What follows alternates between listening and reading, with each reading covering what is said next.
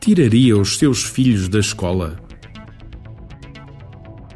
No outro dia, um decisor de uma empresa perguntou-me: Mas por que é que eu deveria dar formação todos os anos aos meus vendedores? A pergunta que lhe coloquei em jeito de resposta foi: Tiraria os seus filhos da escola? Ao ver que ele ficou a olhar para mim com um ar desconfiado, passei a explicar. Existem duas formas de liderar uma equipa comercial. Uma é deixar andar, ir orientando as coisas, controlando o trabalho deles, vendo o número de propostas e reuniões que fazem, quantos negócios fazem, etc. Outro é procurar ter um plano concreto de evolução para cada pessoa na equipa, de forma a ter resultados comerciais mais consistentes. Mas isso não dá muito trabalho, poderá estar a pensar. Claro que dá, mas no nosso entender é a única forma de conseguir ter uma organização comercial forte e consistente e que está ali cerçada em pilares fortes.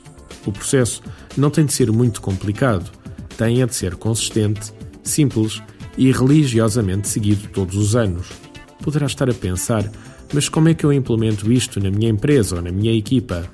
Começo por analisar se os indicadores de atividade comercial são ou não indicados para lhe permitir medir onde é que as pessoas têm maiores carências em termos de formação. Não basta analisar o número de reuniões ou de visitas, o número de propostas entregues, ganhas ou perdidas.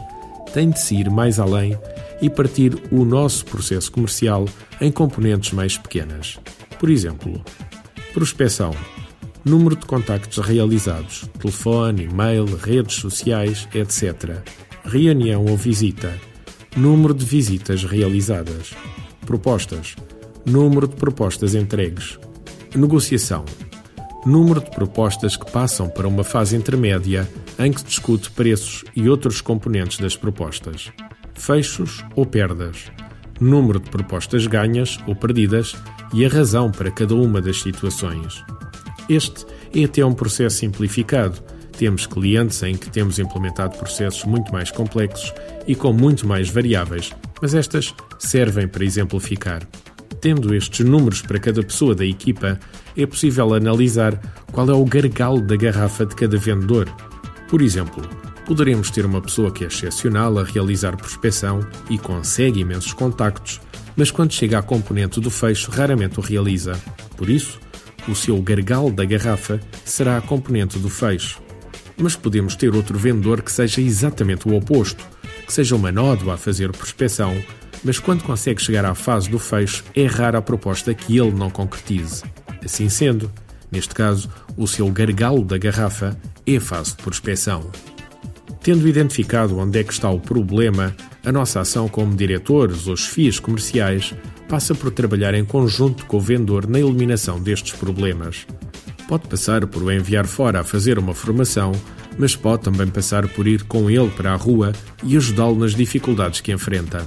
Aliás, convém que o ir para a rua com os comerciais e acompanhá-los no dia a dia seja algo de habitual na sua empresa. Caso contrário, quando tiver que o fazer, pode ser considerado um sinal de alarme.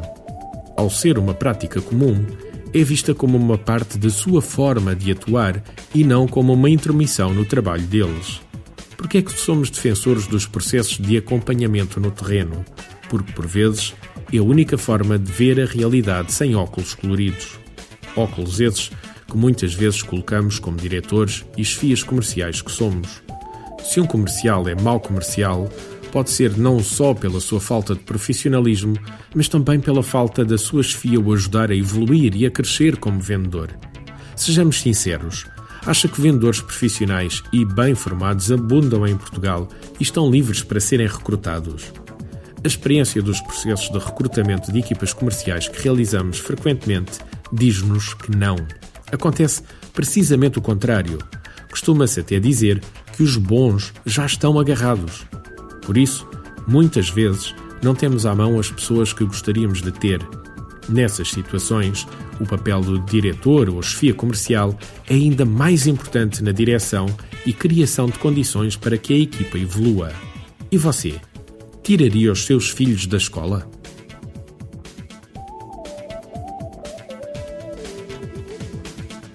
Artigo de José Almeida, locução de João de Souza, produzido nos estúdios da Universidade Autónoma de Lisboa Procure mais recursos no site ideiasedesafios.com.